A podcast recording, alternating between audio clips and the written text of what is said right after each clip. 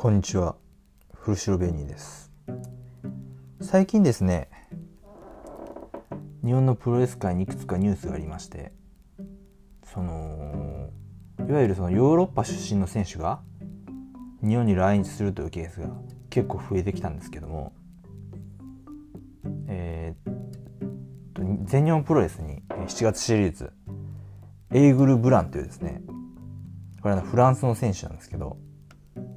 マスクをかぶっていて、まあ、いわゆるそのまあ空中技？フィニッシュホールドが450なのかな？を得意としていて、まあ、それ以外にもその非常に身体能力が高くてその、まあ、動けるまあ今風の選手なんですけどまだ年齢が20代かな確か。そのぐらいでもキャリアも56年でって感じで。間違いなくそのツイッターの方でも言わせてもらったんですけどまあ次のまあフランシスコ・アキラそういう存在になってくんじゃないかなっていうのは思ってるんですよ。でその大日本プロレスにも、まあ、フランスの出身の選手が来るということでね4月にはい、まあ、トリスタン・アーチャーというんですけど、まあ、彼はそのタイプ的に、まあ、ツーショルダーで、まあ、いわゆるその、まあ、パワーファイターまでいかないけど、まあ、オールラウンダーみたいな感じでまあ何でもできるよっていうかまあある程度。でまあその WXW のチャンピオンにもなったことがあってさっき言ったエイグル・ブランもその WXW で結構活躍してたんですけどそういうねやっぱりその今まではそのイギリス？イギリスっていうかまあねイギリスの中心が多かったんですけどそのヨーロッパイコールイギリスマットっていうのは結構中心としてあったんですけどね。やっぱりここに来てちょっと、まあ、イギリス以外のヨーロッパ、まあ、他にもいろいろありますけど、まあ、スペインであるとかねあとはまあハンガリーとかねあるんですけども、まあ、そういうところから結構選手が来ているので、まあ、ちょっと潮流が変わってきたかなっていうか潮目が変わってきたかなっていう感じはするんですよね。でまあ、まあ、イギリスももちろん動きがあってちょっとこの間そのレボプロ？レボリューションプロレスリングの方で、えー、ウィル・オスプレイとあのカラム・ニューマンって言うんですけどその選手が戦ってでそのちょっと試合を見てないんでちょっと詳しいことがわからないんですけどどうもそのカラム・ニューマンがその、ユナイテッド・エンパイアこちらの方に参加する可能性が出てきたということではい、まあ、カラム・ニューマンっていうのはねその彼もまた若い選手でうん。非常に身体能力が高い、まあ、ちょっとイーグルバンとちょっと障害がかぶっちゃうんですけども、うん、でも本当に身体能力が高くてタイプ的に言うとそうですね、まあ、まあ、パッと見そのまあ DDD の上のみたいなそういう感じ？彼のようなそういうタイプかなっていうのは。そういう選手なんで、はい、それがまあちょっと、まあ、ツイッターの方でもねそのオスプレイとニューマンがちょっとリプライでやり取りとかしてましたけどまあまあ、ああいうやり取りがあるってことはまあ可能性としてはあるんじゃないかなっていうのは感じてるんですね。まあ、結局のところそのこれが何を意味するのかっていうとその全体的にそのプロレス界のその各テリトリーのですねパワーバランスっていうのがまたちょっとやっぱ変わってきてるんじゃないかなっていうのはすごく感じててそう今まではそのまあアメリカまあそのまあ、コロナがね始まる前は結構ヨーロッパも力あってっていうところででもまあちょっとまあそうですねいろいろ不祥事とかもありましてその一回そのガクッとそのイギリスが下がってというところでやっぱりアメリカだというところでですねそのある程度その力を持つようになったんですけどもここに来てやっぱりその若い選手がねすごく台頭してきたかなっていうのがヨーロッパ特に感じてるんですよ、ね、今そのエーグル・ブランもそうだしトリスタン・アーチャもそうだし。あとその,、まあ、そのファストタイムムードとかピーター・ティハニーであるとかこの辺もその、まあ、WXW、まあ、その辺の近辺の団体で、まあ、よく使われててすごくやっぱりまだまだこれからの選手っていうのはねまだキャリア10年以下で力あってっていうところで、まあ、間違いなく芯を引っ張ってくれるそういう選手になるであろうってことが期待されてるんでやっぱりちょっとやっぱりその前回のその、まあ、ヨーロッパに流れが来たのは1000 1000じゃない2016から17その辺ですよね大体。で今2023年なんで大体67年で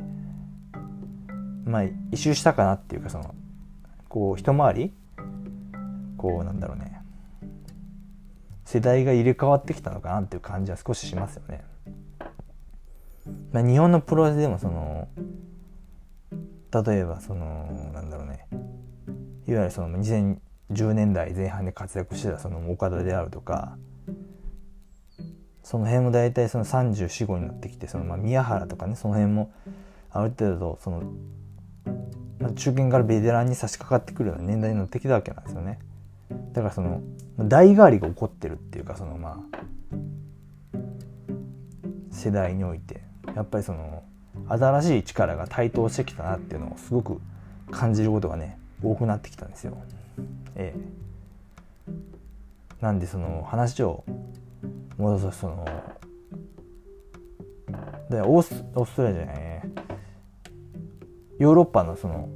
そういう新しい選手がどんどんね日本に来るっていうことでやっぱりその日本のやっぱりその勢力図を一変させてくる力かなりあると思うんですよ彼らにはね。まあ、現状もそのまあオスプレイであるとかザックであるとかあとはまあクリスであるとかねクリス・ブルックスクリスもね今度両国で、うん、フィノと戦いますけど、まあ、これもやっぱりその、まあ、クリスは今までもねその何回か KOD には挑戦してますけどやっぱりそのなかなかあと一歩というところでね届かなかったんですけども今度やっぱりその非常に大きな舞台でこれまあ一つの賭けだと思うんですよやっぱり、まあ、クリスもね結構長い長いですからねまあ。結構キャリア始まったのがもう1 2 3年するのかな？10 10もうちょっとないあるかな？その結構クリスってその15ぐらいでデビューしてて確か。まあ、結構キャリア長いんですけど、うん、なんでまあもともとは結構線が細くて、まあ、今もちょっと細いんですけどまあそれでもやっぱりその本当に試合という面で本当に間違いなくその架け橋的な意味でねその日本には欠かせない DD には欠かせない存在になりましたし、まあ、今までのそのなんだ DDT の外国人選手の中でえー、KOD を取ったのは誰でしたっけ、えー、ケニーとケニーオメガとエルジェネリコ？そのぐらい？他にも行ったかなっていう感じなんですけどまあうん